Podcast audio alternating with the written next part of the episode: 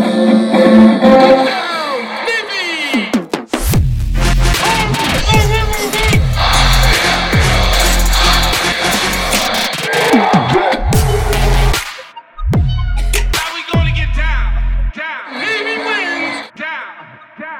Hey, hey, welcome aboard the Sing Second Sports Podcast. I'm your host, John Schofield. Joining me, as always, is the co host, Ward Carroll, class of 82, and our special guest, Bill Wagner. Special thanks, as always, to our producer, class of 99 grad, Chris Cervello. As we record this, still in the throes of the COVID pandemic, and nothing hammers that home more then the announcement that Navy men's basketball has paused all activities and had their next four games postponed due to coronavirus issues. This on top of a bunch of, of other things out there um, where COVID is really reasserting itself into the national conversation. It's obviously this isn't going away for us locally here on this podcast. It obviously hurts a lot uh, that Navy men's basketball has to deal with this again. Um, you know that they have a tier one case uh, that that kind of triggers this threshold of of cancellation. So we'll see how they do that as Navy basketball has hit pause. We're at a very exciting point of spring and fall sports really coming back. You know, and we were reminded of this by the lacrosse rankings that came out. Navy men's lacrosse not ranked, which kind of surprising to me. Navy women's lacrosse uh, ranked 21st in the country, uh, tied with Penn State. So I'll kick it to Ward first. A lot of excitement about lacrosse coming in, and men's gymnastics just had a virtual meet, and you know we, we've we've been anxiously awaiting the spring and the onset of the vaccine as a return to normalcy, and then boom, this. What what are your thoughts on these? Well, we're used to this sort of adjustment based on COVID results and audibly, it's what we were doing last semester. We get glimmers of hope and then they're seized away from us, as Wags and I reported before the last home basketball game. Uh, the women's team has already been affected by a COVID spike. And so now it's hitting the men's team. So it's disappointing because uh, we have been enjoying the, uh, the access and being able to report on home games, and uh, now they're potentially not not happening. To what degree the season will be impacted, obviously, is TBD. And you know, we, we've talked to Coach Amplo, and and we have high hopes for what he's going to do. Never mind the rankings. You know, the way to get moved up in the rankings is to start winning on the field. And uh, you know, we we have a strong sense that based on what happened last year, that he's going to bring it, and he's got a great team. So hopefully that rug won't be pulled out from under us and we'll have to see. As you framed it accurately you know the uk variant the south african variant all of these things happening on our shores. Maryland is a standout state in terms of having a population that has contracted those variants. Uh, so when you look at a map of the united states we're one of the reds you know sort of glowing states with respect to covid pandemic. Um, so we're, we're dealing with it that's you know running against the distribution of the vaccine. We have some intel now based on one of our interviews with uh, with a midshipman hockey player how that's going to go down with the brigade. So it's looking like late spring ish um, that we would be uh, be potentially in a situation where we can have sports with fans and normalcy. Um, but I think we're, we're just going to have to adjust to what the the you know virus situation presents. And i think we've seen the resilience of midshipmen. We've been amazed and morale raised by the resilience of midshipmen since the show came into existence. I just think back to me at that age i doubt i would have had the same attitude the same sanguine outlook. Um, and so i think we should just lean on that um, and uh, just uh, you know hope and pray that things get get better Wags, on on your front, you wrote a great article yesterday about Navy wrestling in the face of these issues, uh, participating in a one-day EIWA tournament on February 26th. They're coming off of the heels of a pretty dominant win, um, I believe, over Cleveland State or or something state where they won like 37 0 And we were talking before we recorded about how rare it is to bagel a team um, in in wrestling. So from from your perspective, you know, how big is this for the Navy wrestling program and the fighting Kolats, as I like to call them? And then, you know, what are what do you anticipate is going to be the the future of men's basketball?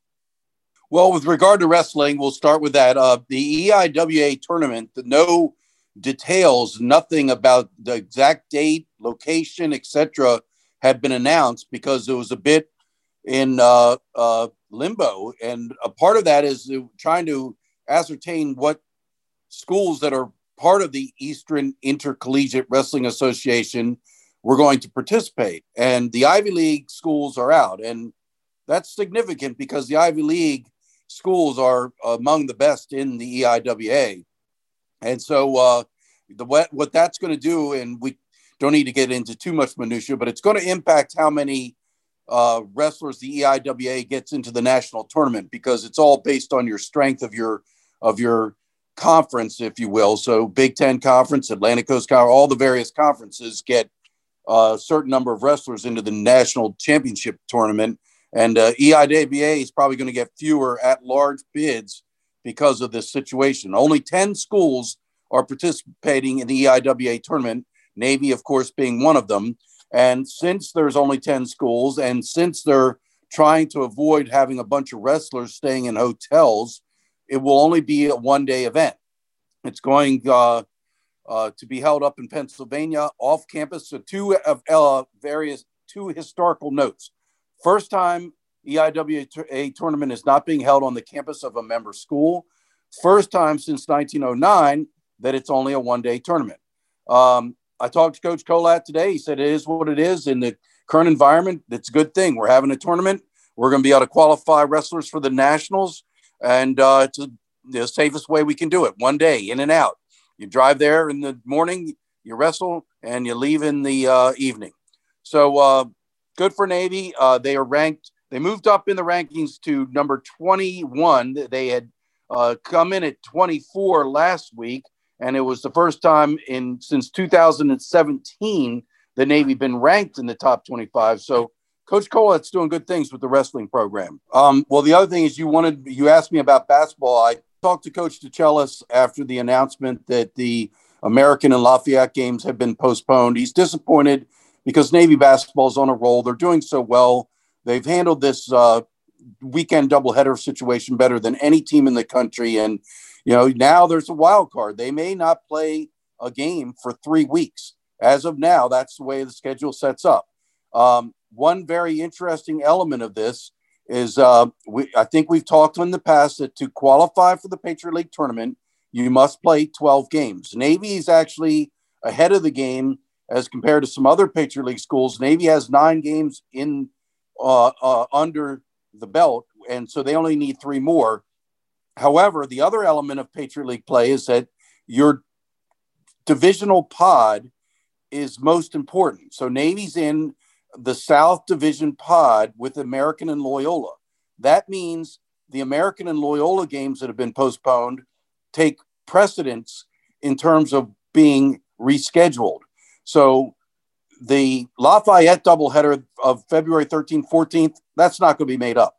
Uh, it's not that important in the grand scheme of things. But here's what's real notable there's a good chance the second Army Navy doubleheader scheduled for West Point won't be held because it's more important for Navy to play the doubleheader that just got canceled against American because it's a South Divisional pod game. And uh, I will, I expect the Patriot League to announce the Navy will be playing American the third weekend of February and not Army. So, um, because they're, they're, running out of time, the Patriot League tournament's due to mar- start March 6th. Navy already, the Patriot League built an open weekend toward the into the end of the season because they anticipated this. They anticipated they're going to have all sorts of games that need to be made up. So they left an open weekend. Well, Navy's already filled that open weekend with its makeup doubleheader against Loyola from the beginning of the season. So they're running out of open weekends to get games, and the American doubleheader takes precedence over the Army doubleheader because it's a South Divisional game. So, so this is deja vu to football and the AAC last fall. in terms of the matrix you just outlined. What's more important, the USF game or the Temple game, right? That that same kind of logic is is now in play for basketball. Exactly right, Ward. I mean, they created these divisional pods, and the path to the Patriot League tournament is you must finish first or second in your divisional pod. So to make things fair, you got to play the pod games. And right now, Navy has got three outstanding pod games. They did not play the back end of the Loyola doubleheader from this past weekend. Uh, got postponed Saturday or Sunday due to snow, and then it was supposed to be played Tuesday and didn't get played because Navy had the inconclusive test, which proved positive as it turns out, which is why they're not playing American. So Navy needs to make up two games against American and one against Loyola to complete their South Divisional pod games, and that's why I don't think the Army doubleheader is going to be played. So Wags, I wanted to jump in. I just have a couple questions on things that, that you said. So you said um, 12 games. Are those 12 divisional games or 12 games total? It's 12 games total, Chris, um, with the, the bulk of those being divisional. I think Navy was originally supposed to play eight total games against American and Loyola, which comprises the significant percentage of their Patriot League schedule two more questions. One is about the women's team, but before I uh, we jump off of the men's team, what in your conversation with the coach, what are the um, because both you Ward and John talked about how hot the team was. What are they doing if they can't practice together? I mean, what what guidance did he give the squad in order to keep their mind and their body engaged so that when they do get to play, um, it, it's not as big of a ramp up? That's a great question, Chris, because that the word you just used, engaged, is the exact word that Coach DeChellis used. That's what he's most concerned about. Uh, going 10 days, they cannot have any team activities. They cannot be in person doing anything. No practice, no weight training, nothing. So he and the staff have put priority on keeping the players engaged. And there's they, they're having team building exercises via, via uh, online Zoom platform. They're uh, they've got the strength and conditioning coordinators. Brandon Spade is sending each player a, a workout regimen that they have to do on their own. They're going to have to, and it puts a lot of responsibility on the players to work out on their own. They, they the coaches can't be there, and the strength and conditioning coordinator can't be there to make sure they're doing it. So yeah, that's the big concern of Coach DeChellis is how to keep these players engaged over the next 10 days while they can't have their hands on them. Uh, and then lastly, let's talk about the women. Um, we mentioned in our last pod about their victory over Army. We misspoke and, and alluded uh, that that may have been the NSTAR game. That was not the NSTAR game. Their NSTAR game is going to be played at uh, Alumni Hall, um, you know, later. What where do where are the women now? As the men deal with covid like the women dealt with covid earlier in the season where is the women's team and and what does it mean for them if anything yes i'm glad you brought that up chris. That was my mistake thinking that because the nstar game was the that saturday for men it would be the same for women. But no the navy hosts the nstar game this season which is why the nstar game is due to be the first the saturday game when navy hosts army. Uh, it will be on uh, February 20th and 21st are the dates the Navy women are hosting Army. With respect to the Patriot League, the Navy women are in a much more precarious position in terms of reaching this 12 game threshold. Navy women currently only have four conference games in the bag. So they got to get eight games in. And, you know, time is slipping away. They had the Loyola doubleheader last weekend postponed. And to make it worse, this weekend's games against American have been canceled. Doubleheader with American, Lafayette, and Army. That's uh, six games, and then they they rescheduled a previously canceled doubleheader with Loyola for that open weekend I discussed, the February 27, 28 open weekend. Navy's now supposed to make up its games with Loyola. Navy has to play every one of those games I just mentioned in order to reach the threshold of 12 to qualify for the Patriot League tournament. We are going to go to break. Um, when we come back, we've got uh, awesome interviews with Joe Amplo and Kevin Harris of the Navy men's B hockey team. So stick with us. This is Sing Second Sports. You're listening to Sing Second Sports with John Schofield, Ward Carroll, and special guest Bill Wagner of the Annapolis Capital.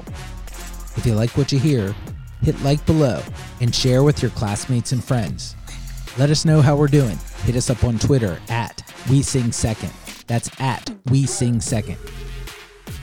Now back to the pod. Hey, hey, we are back on Sing Second Sports. Thanks for sticking with us. Uh, so happy to be joined by midshipman Kevin Harris. Kevin is a senior and the captain of the Navy hockey B team. Uh, Kevin, thank you so much for joining Sing Second Sports. What can you tell us about what's going on? You know, right now as we record this, it's uh, February fourth. Um, I think the second semester has started. You know, what what's what's the second semester looking like for you? I'd say it's like really only up to go from here. We've got some things that are hoping that'll be able to happen. We're like the first firsties finally getting our ring dance. Um, I'm looking forward to getting back on the ice, getting back to working out with my team, maybe trying to get some games going. And I'm also really, really looking forward to graduate. So we talk about the dark ages all the time. How are you doing mentally, you know, with with everything else? You know, you, four years ago before you came to the Naval Academy to play hockey, I'm quite sure you didn't have this in mind for how it was going to go. But like any good naval officer, you take the lemons and you make lemonade and you drive on and you motivate your troops. So mentally, how are you doing? I won't lie. There's there's been some difficult times, but uh, at the end of the day, um, I know that like I didn't come here to play hockey. I came here to be an officer. Um, and I know that I'm still working towards that, still accomplishing that. So like keeping that goal in mind has really, really helped. Uh, before I kick it over to Ward, what did you service assign? Uh, I was selected for Marine Corps ground. Nice. All right, Ward, go ahead. Oh, hey, Kevin, do you have a TBS date yet? I do not have a date yet. We put in our preferences. Um, I'm hoping to go in September so I can attend a couple of weddings this summer, but we'll see. Um, it's it's it's obviously my preference, but then at the end of the day, I'll I'll go where they tell me. So that's good. That's a good attitude for a Marine. Um, so, um, what's the path to normalcy as far as what you're seeing? Are vaccine? Is there a vaccine distribution plan that you know about? Because you you talk about some of the basics, like, hey, it would be nice to have a ring dance. It would be nice to have a real commissioning week, you know, with with Blue Angels, and now that they're flying the Super Hornet, it'd be cool to see them. And you know, it would be nice for this year's youngsters to have a Herndon climb. I guess they'll do back to back Herndon climbs or something. Um, but do, do we have a path to, to normalcy or is it just sort of play it by ear and work with the governor and audible and, and you know, what, what not to put too much, this is probably a, a question for the Dant or the Supe. What's your understanding of, of what's going to happen to change what's going on right now? So, what I understand is that there's going to be an opportunity for people to get the vaccine sometime in the near future. I think the goal they've been saying is sometime around April so that people will be vaccinated in order to do summer trainings. Um, it's also going to be like they can't force us to take it since it's not uh, FDA authorized. So we have to we have to volunteer for it at the time being. But a lot of trainings will probably require people to be vaccinated. So um, other than that, um, I think it's going to be the same as last semester, where we're going to kind of stagger Liberty out and go from like a small radius to then um, increase the radius at overnights. Uh, and I'm I'm hoping they do that pretty soon. We did start in-person classes this past week. I haven't been able to attend any of them, but uh, as soon as as soon as I'm out of ISO, then I'll be I'll be back in the classroom. Some some faculty, if, if the classrooms are big enough, are coming in to teach. Um, others are not able to just because of the class sizes or some classes do like half the students in the building and half on half virtually and they flip each week. But right. I think once once the vaccine comes, um, absolutely we're going to see more and more people coming back to the classrooms. So let's talk hockey. I, I know that the BSC has been shut down because that's where I work out in normal times. Um, but I do see like youth hockey going on there sometimes.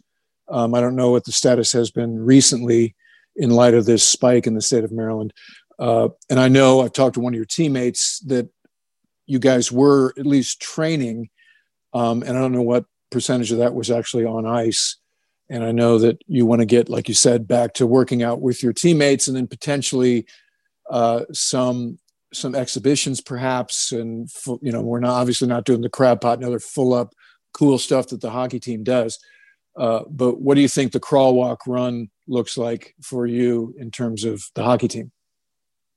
Uh, so the it's probably going to again mirror last semester. Um, what happened then was the uh, a team since they're a club a sport got approval to go over and start skating uh, or start working out. And then once they put ice in, then we were able to start skating, and both teams were able to conduct uh, tryouts uh, since we were everyone was technically trying out for A and then B as well.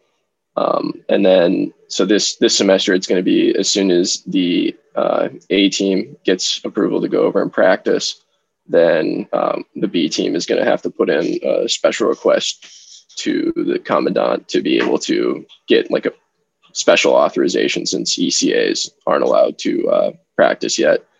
Um, and then hopefully, hopefully we'll be able to just get on their bus schedule, get over there, start skating two, three days a week. Um, and then once, as soon as we, um, as soon as we, like as the B team get approval to start practicing, then we're going to do everything we can to get Army down here for a game. So that's our, that's our first priority. Like it. Wags.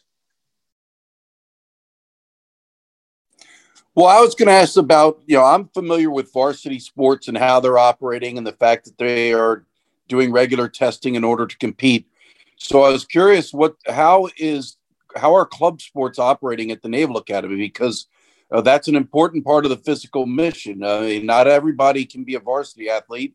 So the other ways to fulfill the physical mission are through club sports or intramural sports. How are they operating so that the midshipmen can fulfill their obligations? Uh, so we're we're pretty fortunate in that we have um, our team has an athletic trainer every morning. She sends out a Google form where we fill it out to like um, basically track our any symptoms, our body temperature every day, uh, if we've had any close contacts with people with COVID, and that kind of determines on if we'll be allowed to go over and start working out. We also have uh, an advantage that a lot of club hockey teams don't have, and that's having our own rink, our own facilities. Um, so that's that's that was what allowed us to really practice last fall. Um, and yeah, I think club sports are kind of getting authorized on a case by case basis. Um, they get reviewed by I think either commandant operations or in our case, uh, being on the B team, the ECA officer, and um, we can always put up request to do something that we maybe haven't been authorized to do, and then that's you know, that's kind of up to that staff if they approve that or not. So during the fall semester, did you have like scrimmages against the A team to try to at least mimic a game?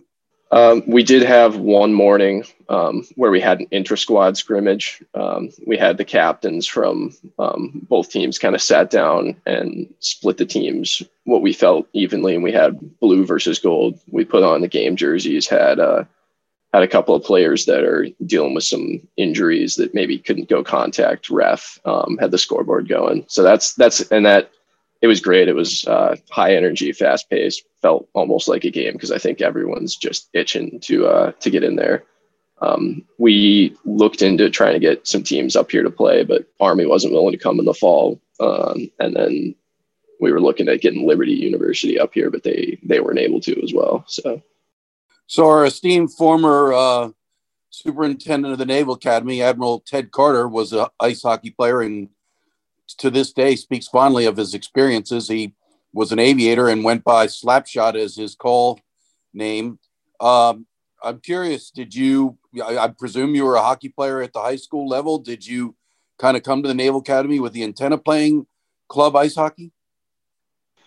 Yes, I did. So I I didn't really realize in high school what um what club hockey was. Most of the guys from the program I played for ended up going Division One, like NCAA. So that was that was all that was really um, on my radar. And then um, one of my one of my mom's cousins married a West Point graduate uh, who ended up coaching the club team at West Point, and that's that's what really got that on my radar when I was looking into these schools and like, hey, there's club teams, and then Navy only had club. Uh, so I reached out to the coach at the time, who's no longer here, um, but he said, yeah, if you like, if you come, we, we obviously don't recruit, but uh, if you come here and like guys guys come here, they play hockey and it's a blast. So, and yeah, he was he was dead on with that. Well, Kevin, um, I, I, really appreciate you making time, particularly when when so much is going on. As I let you go, who's your who's your favorite hockey team and who's your favorite hockey player? My favorite team at the professional level is my hometown team, the Minnesota Wild. Um, and then college, college, I'd love to see Navy get an NCAA program someday, but until they do, my favorite college team is uh, Minnesota Duluth. Um, and as for favorite player, I always liked watching Zach Parise growing up. Um, but I guess one of the guys I graduated just is um, in the Winnipeg Winnipeg system now. So uh, might have to go and buy a uh, Dylan Samberg jersey here in the next couple of years.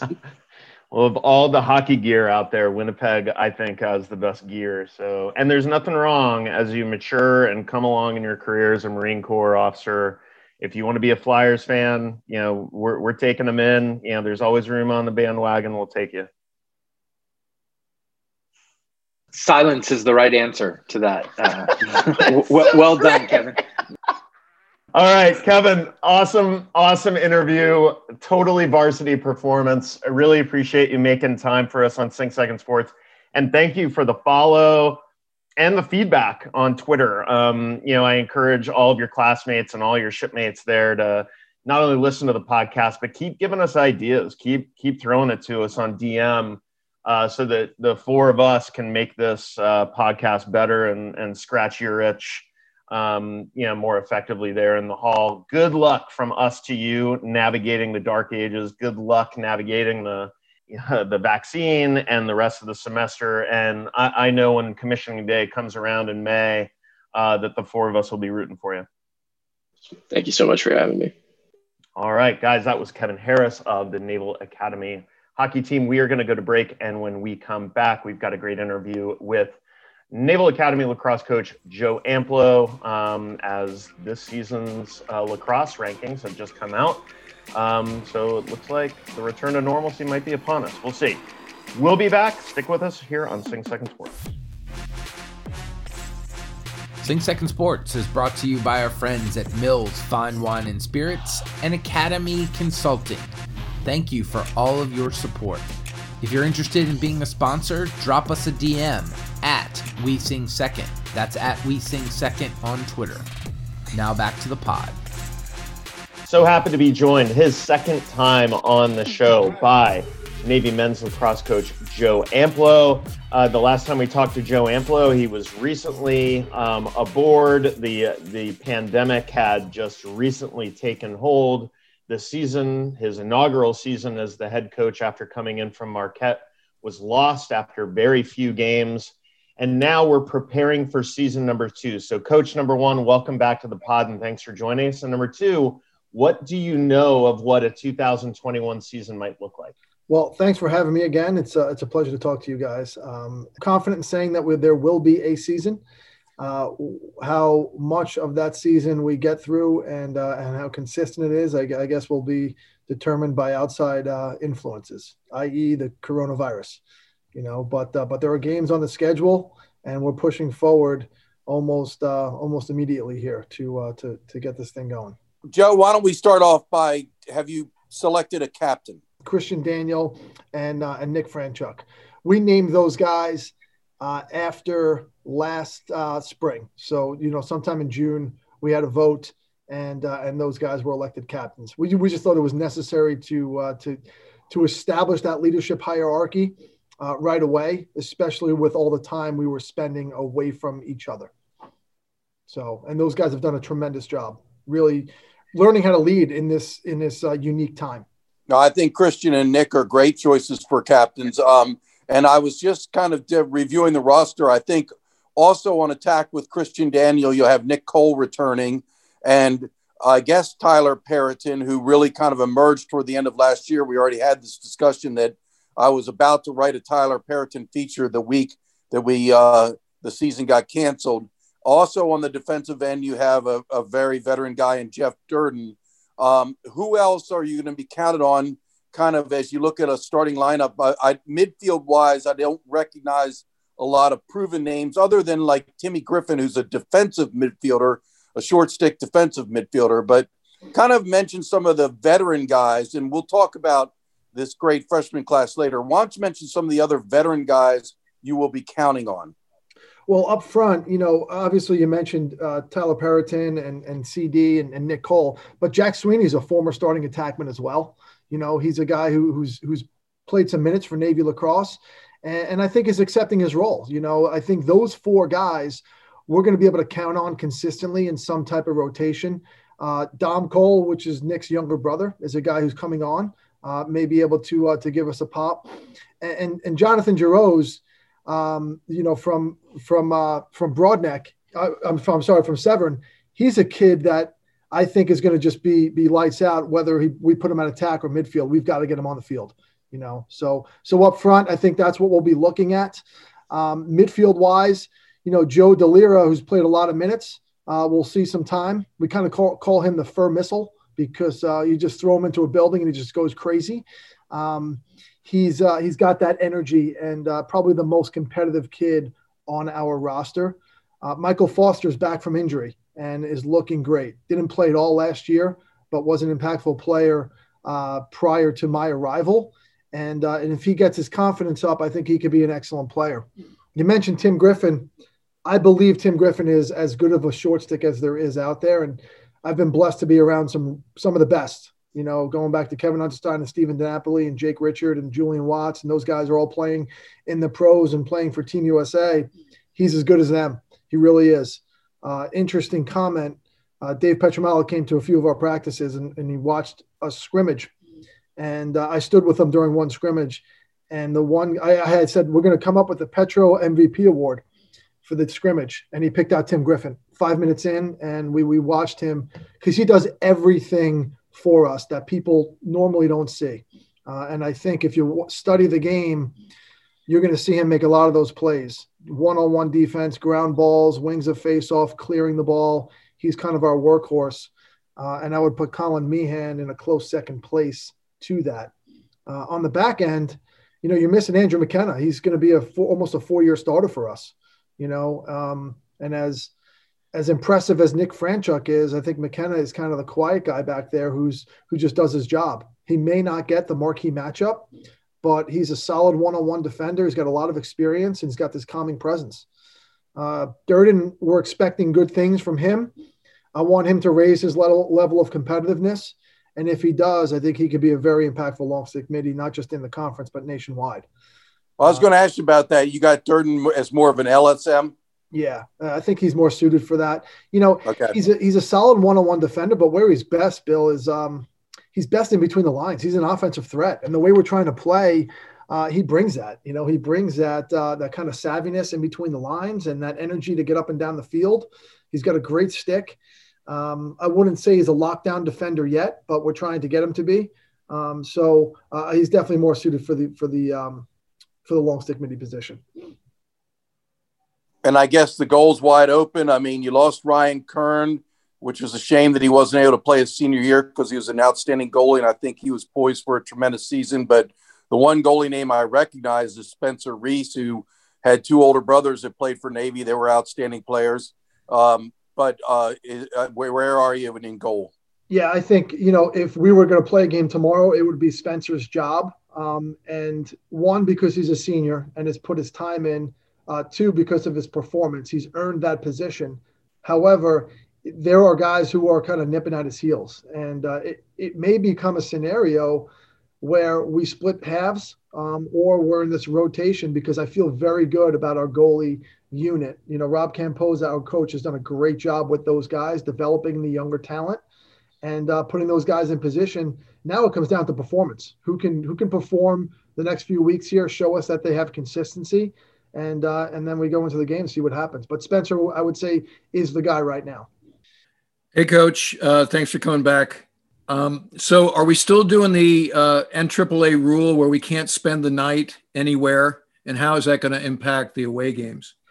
Yes, we, we are. We're, we're all on board for just making it day trips, and uh, and I'm in complete agreement. You know, the safety of these young men and women are the most important thing to us, and uh, to put us in an environment that may not be as sanitary and uh, and and risk the exposure in a hotel, it, wouldn't be fair to to to the entire brigade.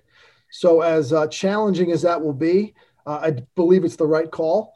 Um, you know, we're, we're lucky that it looks like our uh, our schedule is balanced more towards home games uh, relative compared to away games.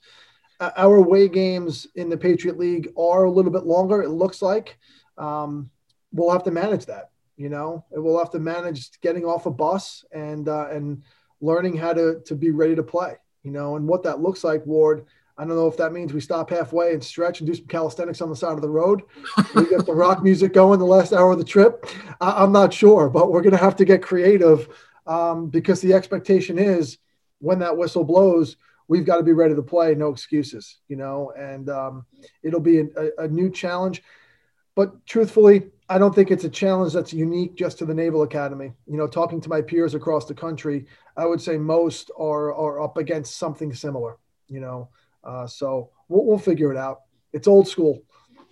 So what what are we working on now? Just basic stick skills, ground balls, clears. You know, how do we build it so we are ready when we hit the field on the 20th of February? We've got to go through that resocialization of sports. So seven days of small groups, groups of 15, then another seven days of half the roster. Uh, so it's a two week kind of resocialization process, which would lend to more skill work those first, first seven days, no contact, and then a little bit more contact that second week, and then kind of hit the gas pedal that third week to try and get some full field stuff in before we would then have an exhibition game. And that's why I think that exhibition game is critical because there's going to be some look just the anxiety. We haven't played a game and you haven't seen another color jersey in almost 12 months, right? So, yeah. you know, I was joking with some of my peers. Forget about the first game being anything we taught these kids. They're going to be so excited to play. Everything we taught them is going to go out the window um, because they haven't been on a field with anybody in a, in a year, you know? Um, so I think our, our timeline for instruction looks a little bit different than it would have a year ago because we don't have the full team all at once. But that's going to give us an opportunity to really focus on the skills, like you suggest, and uh, get that individual technique hopefully tuned up. So, um, it could be worse. It's not the ideal situation, but but it is. Uh, it's what we've we've got to work with. So, in general, how would you describe your strategy? Is it is it creating unsettled situations? Is it more shots on goal? Is it around the circle, wait for the cutter, be patient? What, how, how would you describe your approach to to the game? Yeah, so we want to play offense from the defensive end. That's our initial oppor- initial opportunity. We we can't waste that athleticism we have in the middle of the field, and that that stress you put on the defense the first 10 or 15 seconds of a possession. We worked really hard in the fall to teach our guys just time not time management but game management in those situations and decision making so that we can be aggressive, right? And then after that, if you don't get the the shot you're looking for, or you don't you know put pressure on the uh, the, the defense in that scenario, at least you've softened them up a little bit. And maybe in that next stage of a possession, you've given your offense a little bit more of an opportunity. I just think if we're going to compete, if we're going to compete against the best teams in the country and be consistent within our league, competing at the top, we can't rely just on a half field offensive set. We, we, we can't do it it's simply because we're not going to get the best offensive players consistently all the time, right? We've got to rely on kids like Tim Griffin and Colin Meehan and Aubrey Fratt, those guys who can run from defense to offense and give us a little bit of a of a boost, right? Uh, so you know, if you look at if we're, our goal is to get between 10 and 12 goals in a game, we're not going to get 12 six on six goals, right? We're, we're going to need to get one or two off the ride, maybe one off the face off, two or three or four in transition, one or two men up, and then four or five in, in six on six. That's that's our formula, you know, and that's got to be our formula. And some days, some of those areas are going to be less, and some are going to be more. Uh, just like playing golf, you know, we never putt hit our irons or, or drive the ball great every day, unless you're Wags. uh, you know, some days you're putting great, you know, so it's the same thing for lacrosse. We may not get a goal off the ride one day, but we might get three man up, you know, or we might get four or five in transition and our six on six game isn't as good, you know. So I just want to be that more well rounded team. It's more fun to play, it's harder to scout, and I think you give yourself more opportunity um, to, uh, to, to be successful. Yeah, it's all, it's definitely more fun to watch. And it's more fun to watch. Heck yeah, you know, yeah. heck yeah. So, so Wags, over to you. Well, Joe, I'm going to go back to the recruiting class, and we spoke about this the last time we had you on, but I'm reading again from the release. Uh, Joe Amplo has announced a 19 Met player incoming class, which ranks number one in the country by Inside Lacrosse. That line still amazes me. Navy number one recruiting class over the North Carolinas, the Virginias, the Johns Hopkins, the Syracuse, the Marylands, the ones that normally are dominate the one through 10. Um, so who of this is this class going to make an impact? I think you mentioned Jonathan Jaros, who is a Severn School product, Gambrills resident. He's six foot five, 220 pounds. He's a load.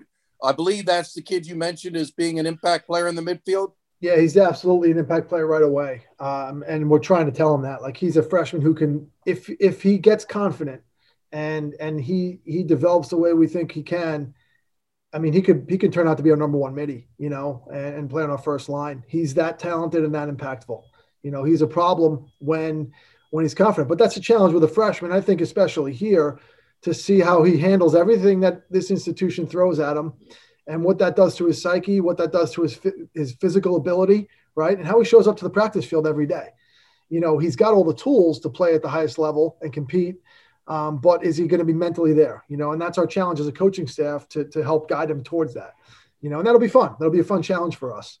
Um, but I think the beauty of this this recruiting class, it's not just the star power of, of guys like him and Jackson Bonitz uh, and Dane Swanson. It's more the depth. You know, there are guys that they can compete right now, but also I look at them a year from now, two years from now, and as this roster starts to turn over, all of these kids have the ability to make an impact. You know, they really do at some point in their career. And I think that's what a good recruiting class does.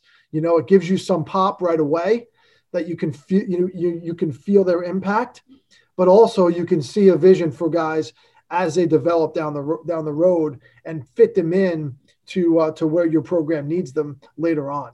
And uh, and that's what I see for this group. You know, defensively, Jackson Bonitz is going to be a guy that we're going to rely on right away absolutely right away. He's uh, as advertised, um, and and he's a great kid. I think the, the best thing about him is his, his willingness to learn. You know, he's got a humble heart, and uh, and he's a really great learner.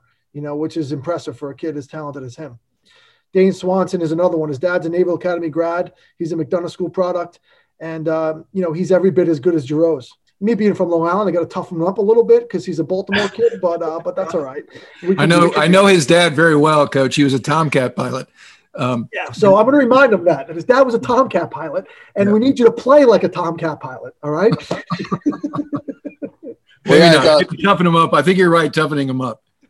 Yeah, Jackson Bonitz is a big time prospect. He's one of the top recruits in the entire class. He's a solid defenseman. I guess you're looking at him as a close defenseman, coach. Yeah, you know, he is absolutely going to play close defense.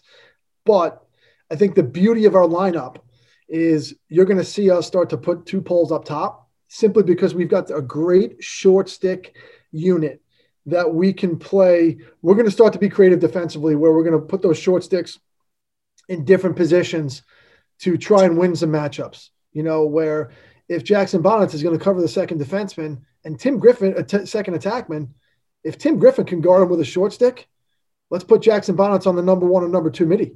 And now we've taken out some dodging options for them defensively. And we're also creating some havoc at the faceoff X by putting two poles up there, you know, where, you know, I think our the missing ingredient for us, and I said this to our faceoff crew last night, the missing ingredient for this team is we've got to get the face off to 55%. And it doesn't mean we need a faceoff got to be 55%. Our team needs to be 55%. And that could be winning the ball back off the ride of the face-off or picking up a ground ball in a three-on-three situation. If we can get the team, this team to 55% facing off consistently, we're going to have a chance against anybody. We're going to have a chance. So we're going to look to get, be creative and do things uh, that we weren't able to do last year because our depth wasn't there. You know, so uh, I think Jackson is one of those players that gives us that ability because he can play down low and up top. Lastly, before we turn it back to John to close out, I'm guessing that one of the top recruits in this class that we probably won't see on the lacrosse field this season is one Xavier Arline, who started at quarterback in the Army Navy game. Um, spring football looms, and I'm guessing that lacrosse may not work this season, but I'm hoping we will see him on the lacrosse field down the road because he wants to play lacrosse at the collegiate level. And uh, but why don't you talk about Xavier and his future with Navy lacrosse? And then lastly, when we talk about a recruiting class, one thing that does dawn on me is that these freshmen haven't played lacrosse in a year because none of them played any high school lacrosse last season. Yeah. Well, let me hit that comment first, Wags. Um, that's interesting. You know, so the reaction to these guys against an outside opponent, I'm curious, right? As good as they may look in practice and as comfortable as they may seem, they may go poo poo in their panties when uh, when someone comes out, out with another color jersey. You know, so um, that's why I think an exhibition game is so important. You know, because when you line up against someone else at the college level and you're a kid who hasn't even played a meaningful high school lacrosse game in in almost two years, you know, um, man, it's a little different. You know, it's a little different. So they could be a little starstruck. Uh, so it, I'm curious to see how they respond there. Uh, but in terms of Xavier, first of all, what a great kid. I mean, to go through the challenges of this institution and COVID and learn the triple option with a very small window of time and become the starting quarterback for Navy football. I mean, just the mental aptitude that that young man has is so impressive.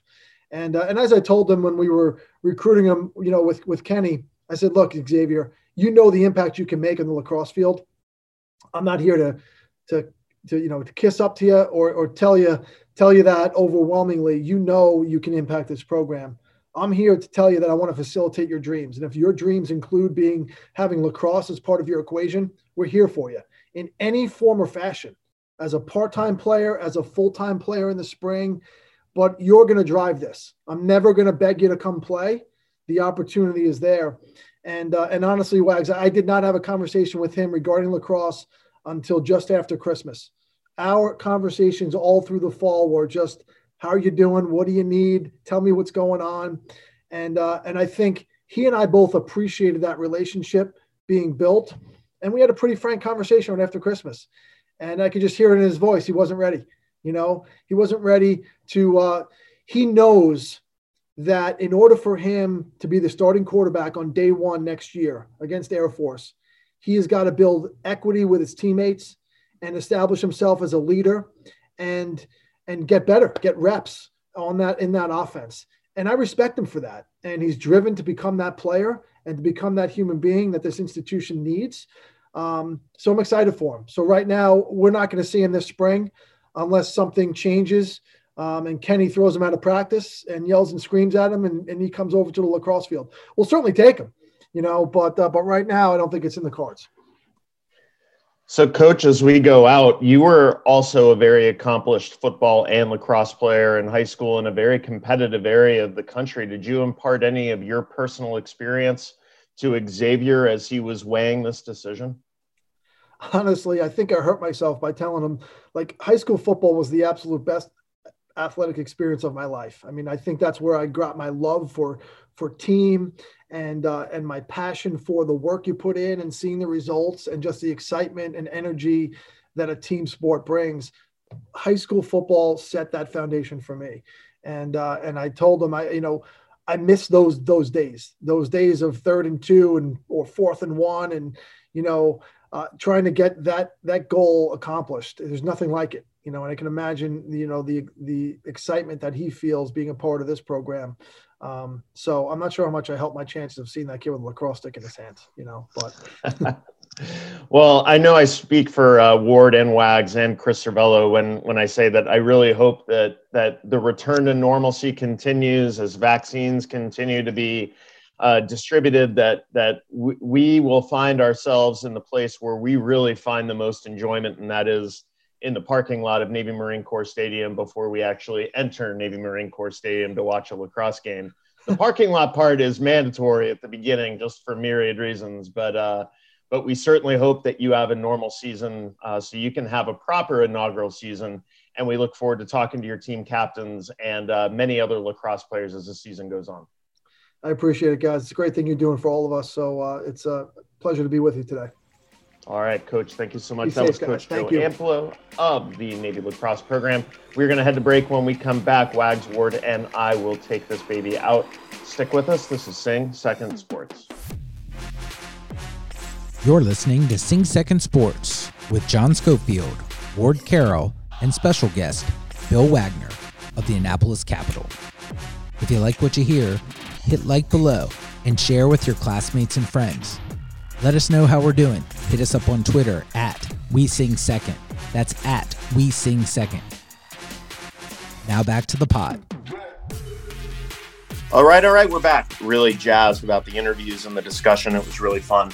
As we go out, I'll mention a couple of things. Uh, right now, it's the one year anniversary of uh, this time last year when uh, Chris Cervello and I were at the Waste Management Open in Scottsdale, Arizona. But a really fun event and makes me uh, wish for uh, for days past for sure. Before you step off of that, if there is, and I know that you know there are people that roll their eyes when we talk about golf, but um, what a dichotomy between the 16th hole uh, there in uh, Scottsdale um, last year uh, on the Wednesday practice round as it went crazy. They had a DJ uh, as they tried to see who was closest to the hole. And then uh, yesterday when it was dead silent. Um, I mean, yeah. you want to talk about, you, you know, the new normal. You you juxtapose that to the comments that we heard from Kevin and you, you know all the midshipmen boy you really do get a sense what a difference a year makes uh, as we've uh, as we've gone through this yeah it was completely different right? Like we were you know tony Finau was putting on kobe's jersey because kobe had just died. You know that was our those were our problems back then. We had no idea how dark those storm clouds were and i'm not trying to take anything away from the gravity of kobe's death but those were our problems last year is navigating crowds at the waste management open. Um, I, I, really wish i was doing that again um, one other thing i'd really like to, to mention is yesterday was girls and women in sports day um, i went through the sports directory on uh, navy athletics or navysports.com counted about 50 members of the staff or the sports staff at the naval academy who were women thank you from us to them for everything that they do. And, and I hope everyone remembers that Girls and Women in Sports Day is, should be every single day.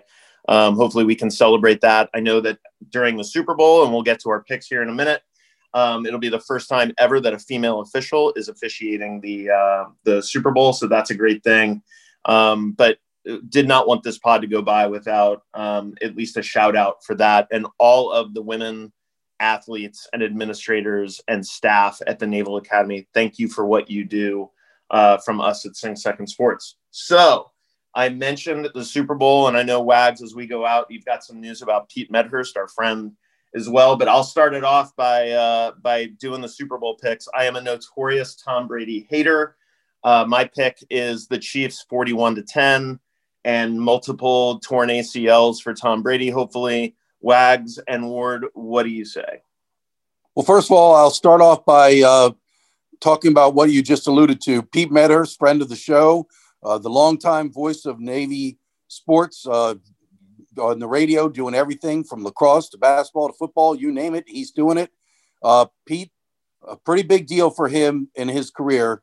He has been named the drive time host on the Team 980 sports station out of Washington, D.C. He'll be paired with Chris Russell, uh, who goes by the nickname Russell Mania. Uh, but uh, Pete's been with 106.7 for the bulk of his time with 106.7. He's uh, been doing the hourly updates, uh, sports updates, and then he fills in on shows and he does uh, some stuff with the Nationals pregame and whatnot. But to to get a gig as a uh, drive time host of on a show on a pretty major network is a big deal. So congratulations to Pete. I'm with you, John. Uh, Patrick Mahomes and the Chiefs are just too. That offense is just too powerful. Nobody can stop it when it's clicking, and they've got all their weapons, which they do. Uh, so I take the Chiefs uh, probably, I'm going to say more like 38 21. Tom Brady will make it competitive. Uh, don't know what kind of advantage Tampa will have by playing in its own stadium, but which is first time in history that's ever happened. Uh, but I, I can't see Tampa Bay being able to score, outscore the Chiefs. Ward.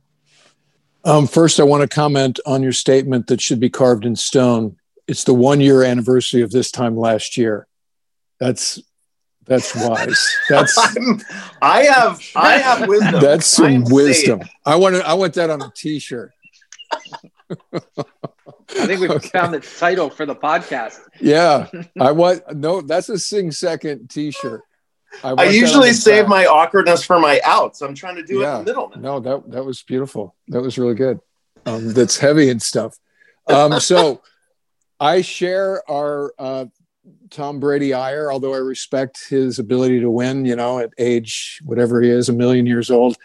Um, so, and I, the idea of Tampa Bay or Tampa Brady just is is nauseating.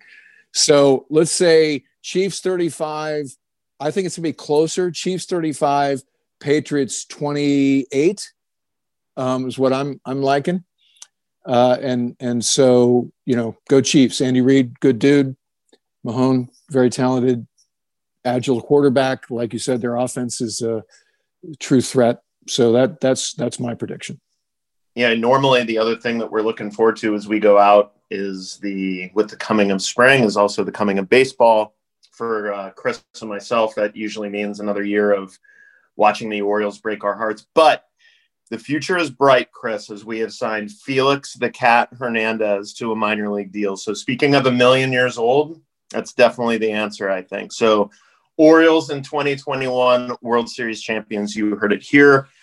For Ward Carroll and Bill Wagner and Chris Ravello, I am John Schofield. Thanks for joining us on this week's pod. We can't wait to see you next week. Go Chiefs. Stay healthy. Wear a mask. Be good to each other. We are out.